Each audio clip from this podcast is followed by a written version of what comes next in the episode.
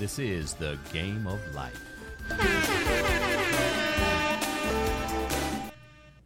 Uh, nothing like a little good Quincy Jones. This is a game of life. I'm Gail Nelson, President and CEO of Big Brothers Big Sisters Miami, and I'm pleased to be here today in studio with a gentleman I've come to know and respect right from the start. Sitting in a training, seeing the intentionality and the passion through which uh, he trains. Quentin is so good to have you with us today. Quentin Williams, uh, and now founder of Dedication to Community. I want to make sure I give you the proper uh, introduction as well, brother. Welcome to the Game of Life. Welcome to Big Brothers, Big Sisters of Miami. Thank you so much, Gail. I appreciate you, bro. Oh, no, it's an absolute pleasure. Let's start just right from the start. Uh, now, your background uh, is quite unique. Uh, so, talk about your background, your leadership journey, uh, before we get into some of the things you're doing right now in the community. Well, thanks, Gail. I, have I've been blessed. It's been it's been a journey full of challenges, struggles, pain, trauma. But as I as I think about that, I always know that there's a purpose behind all of that. Mm-hmm. And growing up in, uh, in New York after being born on the island of St. Thomas, my mother raised my brother and me in Yonkers, New York, and very proud of Yonkers. Uh, did all my K through 12 schooling there with a reading deficit, with, with a literacy issue. I couldn't really understand words. I had a, a comprehension issue. Mm-hmm. That lasted me for all of my K through 12 and into my adulthood, but my mother embraced me. She always told me I could be whatever I want to be, even with those issues. And I believed her. Thankfully, I believed her. And got a scholarship to go to Boston College, played football at Boston College, played with Doug Flutie, saw him win the Heisman in front of my eyes, and saw him. He's he's five six, 140 pounds. and he might say he's 5'9, 170, but to see somebody that size being named the best college football player in the world expanded my world. And so now, on top of what my mother had already instilled in me, I believed I could do anything because I just saw Doug Flutie win the Heisman. And so I went to law school with the reading deficit because a mentor of mine, Jay Brusman, told me I could be a, an attorney. I didn't know what an attorney was, but he was an attorney. So I wanted to be like him, and I applied and I got in. And I learned to read between Boston College and St. John's University School of Law. That's where I really learned to read, to understand words. And I became a voracious reader now. I still don't know what I have. It's maybe it's ADHD. There's something that prevents me if I'm not fully concentrating from understanding what I'm reading. And uh, and and moving on from there, I was recruited by the FBI and became an FBI agent, which was conflicting with my childhood because my friends were getting placed behind bars by law enforcement. So I didn't really want to be a cop, but I thought I could change the system if I just figured out what that system was. Mm. So I I entered into law enforcement so that I could help to nuance and tweak the system. And I then became a federal prosecutor after that to fully understand the system and was recruited by the NFL, the NBA, the Jacksonville Jaguars, worked for all three of those organizations. And uh, when I was at the NBA, a friend of mine who had previously told me, Chris Palmer told me one day, when I was with the Jaguars. He said, uh, "In sports, you are nobody until somebody fires you." Now, I didn't know what that meant. I didn't. Uh, coming from his perspective, he's a, a coach, so he's he's getting fired every three years, and players get fired all the time. None of them, maybe 0.1 percent of them, retire on their own terms. So I could understand from a coach's standpoint what he was talking about, but I was in the front office, so didn't quite know what he meant. And then when I went to the NBA, I worked there for about a year and a half was called into the office of the president of the league, and he said, "You're fired," and it changed my world. Mm. It changed my world in the beginning, not for the better, because I was lost. I, right. I'd never been fired. I wanted to be a GM and uh, at some point, ultimately, an owner of of a professional franchise. But what it did for me, was, you know, you have to be forced out of your comfort zone. I was comfortable in corporate America. It forced me out of that zone and so I, I then decided, okay, this is what I'm supposed to be doing. I'm supposed to be an entrepreneur because I couldn't get the job that I wanted at the pay scale that I wanted at that point. I had people offering me jobs, but it wasn't what I wanted. And so I just developed my own businesses, started a media company, then a law firm, a consultancy, all three of which I have now, and Dedication to Community, a not for profit organization, which concentrates on, it's very focused on empowering society in the arena, the justice arena. And so that's what that's what my life is. I found my purpose with wow. dedication to community. Let's go back. You talk about your childhood, and I've heard you. I've been to your incredible trainings. A loving mother, despite the obstacles, uh, domestic challenges, and anything along those lines. But she told you that you can. That still drives you today, Quentin. Oh yeah, yeah. It's my my mother is my queen, and my mother is she's had her her own sets of challenges, struggles, uh, trauma. She was abused from a young young age, and that abuse manifest when she was older with her children, with me, uh, and she suffered from deep, deep depression. Couldn't get out of bed at times for months at a time. My mother is the most loving person I've ever met. She's incredibly loving. And even through her challenges, we knew that she loved us, that she cared about us, and that she never looked at any person for their differences. She recognized differences, she appreciates differences, but she never judged people uh, for any reason. She just accepted people as equals and always did that and built great relationships. The relationships she has are decades old relationships mm. and and she, so she taught my brother and me about that building of relationships and so my brother and I have the same thing I have relationships from people with people who I've known since I was 4 it's incredible what she instilled in us the power of relationships here in the studio with Quentin Williams dedication to community uh, incredible, passionate leader, individual, building relationships. But as we think about the power of mentoring, and as we think, as we talk to folks who are who say, "Well, mentoring is nice." I mean, we we had a a brief tour of the our headquarters here with some of our donor partners, and the conversation that we've that I've had today, and a conversation I have very often. Uh, Q, uh, people talk about mentoring just being nice but you referenced in your leadership journey, you know, a mentor, uh, somebody that you wanted to emulate. He was an attorney. Said you're going to be an attorney. you went to law school. The power of mentoring. You mentioned it, but let's revisit that for just a minute. Talk about you, you're training police officers. We're going to get to that in a minute. You're dealing with uh, you've gone through, and I've heard some of the things you've experienced, and you can share as you feel you deem appropriate. But Let's talk about the power of mentoring for a minute. Not only how in your life, but what you see happening uh, in relationships in the social justice space. Yeah, the power of mentoring. I mean, I am who my relationships are. The people who I am so I've associated with in my life have determined my destiny mm-hmm. because I grew up in Yonkers, New York during the crack epidemic, and a lot of my friends who I played ball with or went to school with, they were getting involved in that industry, and you know we were we were poor. We needed money. Um, we were on welfare for 17 years of my life spent on welfare.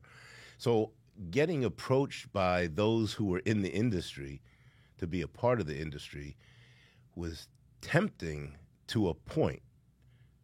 I didn't want to break my mother's heart. It always came down to that my mother's heart would be broken if anything happened to me. And my friends were getting eaten by the streets. They were going uh, behind bars because they were being arrested and convicted. So, mentoring is what kept me from doing that. My mother's mentoring, but then those who were introduced to me. My grandparents introduced me to, to Jay Brussman, and Jay Brussman was that attorney, and he's the one who, when I got out of law, when I got out of Boston College, I couldn't get a job. I, I had a degree in economics. I was trying to get a job, couldn't get one, so I just took a job as a bouncer, and I was bouncing, and I was perfectly happy doing that. and Jay then got me a job with his brother-in-law as a paralegal on Wall Street, and as I was still bouncing, he kept saying to me, it was like weekly. He'd say, "You're not going to do that for the rest of your life." He said, "You need to go to law school now. You need to go now. Don't wait too long because you won't go back." And so I, I applied just to satisfy him because he was doing this every week. He was on me, and they accepted me. I got in. So now I had to go, and so I went to law school, and I got it. I had a reading deficit at the time, so that's law school's no place for a reading deficit. I learned to read really efficiently in law school. And it wasn't a simple thing. It took a lot of effort. I was probably working four times harder than my classmates, but all worth it. And Jay is the reason why everything happened in my professional career because if I didn't go to law school, I wouldn't become an FBI agent, certainly not a federal prosecutor. And then the jobs with the NFL and the NBA, and they wouldn't have come because I need the skill set that I needed, I acquired in law school and then throughout my early career. So he had an immense effect on me, and he's just one of many. There's a village of people who did that for me over the course of my, my journey. As I think about the NBA in 2020, folks are, we were just yearning for any kind of sport. I remember when Michael Jordan's Last Dance came out, it was like manna from heaven uh, in terms of just something on TV. But the NBA, eh, while they were playing in the bubble, and you then, of course, post George Floyd and Breonna Taylor, then all of a sudden, there's no game tonight. We're shutting it down, not because of COVID, but social justice. And I'm sitting there with my kids. It's like, whoa. Then Doc Rivers gets up and he's crying. You know, we care about folks, but people don't care about us. So many different quotes of the Milwaukee Bucks standing together. The Miami Heat uh, have made a tremendous commitment, and certainly the Miami Heat are uh, stalwart partners of Big Brothers Big Sisters of Miami. Dedication to community in the Miami Heat. Talk about what you all are doing together in the social justice space. Well, this this is an example of the result of relationships because Steve Stowe from the Miami Heat is like a little brother to me, a younger brother to me. I've known him for over a quarter of a century, and before he was with the Miami Heat, we were friends. Uh, Steve is one of the primary reasons why we are partnered with the Miami Heat. And then the Miami Police Department, one of my students from the FBI National Academy, where I taught for a couple of years, is an assistant chief, Chief uh, Goss at the Miami Police Department, and she know, knows what we bring to the table in terms of training and what I had the opportunity to do. And this is the blessing of relationships is just make the connection that we all have with each other. And here's how God works. Charisse and Steve already knew each other. so it was a simple thing. And as a result, the Miami Heat, Miami Police Department, and D2C are partnered to deliver training on relationship building, on how do we fill this void with with meaningful relationships and that's what we're delivering to the Miami Police Department through the funding of the Miami Heat, through the partnership and participation of the Miami Heat. It's not just about funding, it's about their active participation. And then, of course, the Miami Police Department. Getting access to police is not an, an easy thing to do. Relationships drove it, and it's been extremely successful. The data has supplied us with the metrics for that success. And I've had the pleasure of sitting in. That's how I met you. Relationships. Here we are. Uh, you know, again, shout out to Steve Stowe and the entire uh, City of Miami Police Department, all our friends over to Miami Heat as well. As I think about sitting there and you walking through some of your, uh, even as a former FBI agent, some of your police encounters and how you are now strengthening relationships, cutting through the tension allowing folks that are have been injured in some way to express that and to listen to each other. I was blown away with how you and shout out to Kim as well, uh, your business partner in terms of D2C. I'm just uh, and just sitting there, seeing the discomfort that relationships challenge and how you mitigate through conversation and role playing and sharing. Uh, I just can't stress enough how powerful it is and what kind of feedback are you getting uh, from police departments locally as well as throughout the land? Yeah, well, thank thank you for coming to that that session. And Steve had been talking about you. He he adores you, and then you shared a story of yours that was was deep. And so what we see from just the conversations afterwards and the data is that this is connecting law enforcement and the community that they serve. We're one community. That's what this comes down to. We're not them versus us. It's all of us. And we see that that connection is happening right before our eyes in those sessions. That's Yes. what's so, this is what's transformative about the whole thing. It's happening right before our eyes because law enforcement officers are the most raw, the toughest audience to, to crack. They come in with their arms folded, a lot of them. They don't know what they're going to get a lot of them are being thrown under the bus. They don't think that they're being treated fairly. And we're not here to throw them under the bus. We're here to get them to be introspective and to understand what the community is feeling. And the community is in these sessions as well. And those folks from the community are getting to see firsthand the pain that law enforcement feels the insecurity about approaching the unknown. We sometimes think law enforcement are robots. This takes that away when community they're sitting there watching and sometimes seeing the tears flow from law enforcement. I tell you the connection that we see hmm. makes it all worth it and I think about how many how many lives are going to be affected by this? How many how many people will reap the benefits of this. I did this to save my son's life. I'm on a chase for my kids' lives every day. And so I think about the children of my friends, the children of the of society, and how many of those lives will be transformed because law enforcement officers will have transformed themselves. It's uh, it's it's a it's a purpose driven journey, and I'm just very thankful. being in one of the breakouts with law enforcement and seeing, and it's so important everybody sees the humanity in one another.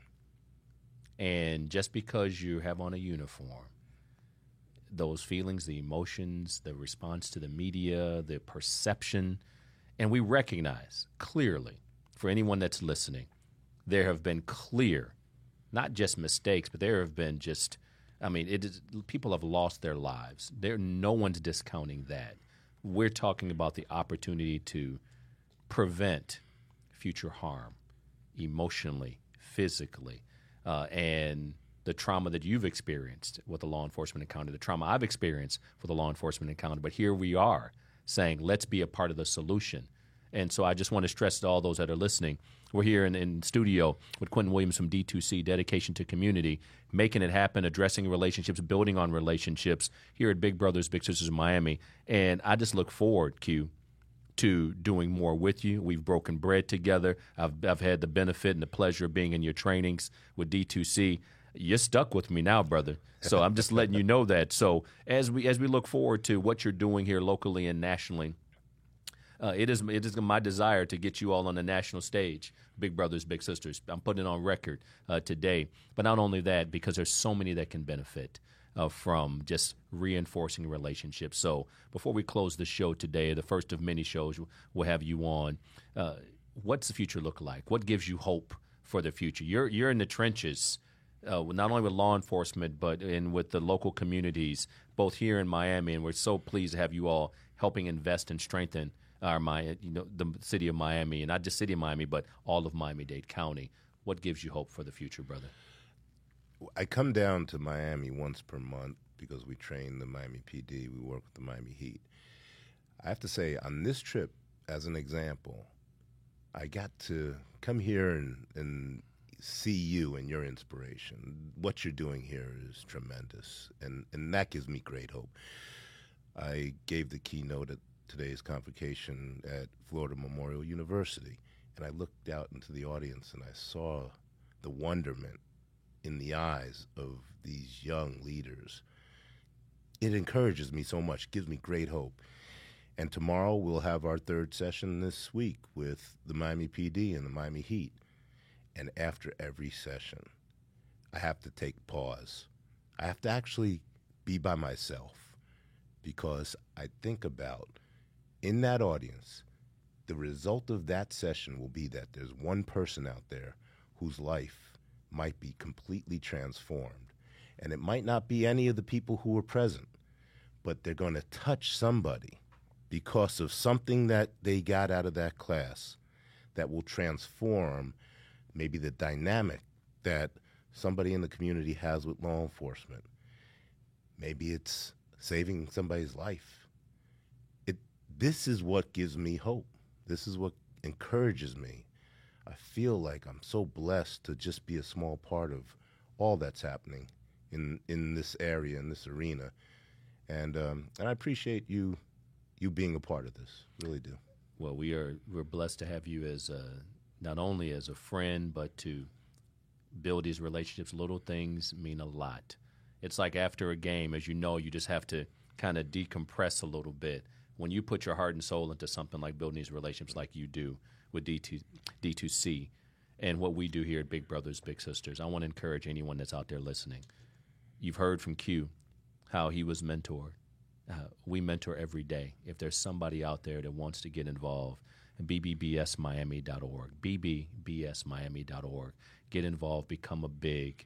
Uh, for those law enforcement entities that are out there, uh, very special shout out to all the chiefs who truly not only are becoming bigs, uh, Q, but are encouraging their their uh, officers, sworn and non-sworn, to get involved as well. So for all our bigs and blue partners, thank you for what you're doing. Uh, at the end of the day, Q, keep doing what you're doing, brother, uh, because like you said, uh, when one person mentors, two people smile. Absolutely. That's what it's all about. Thank you, brother, for God what you bless you. are, who you are, and what you do. Let's God go. bless you. Thank you.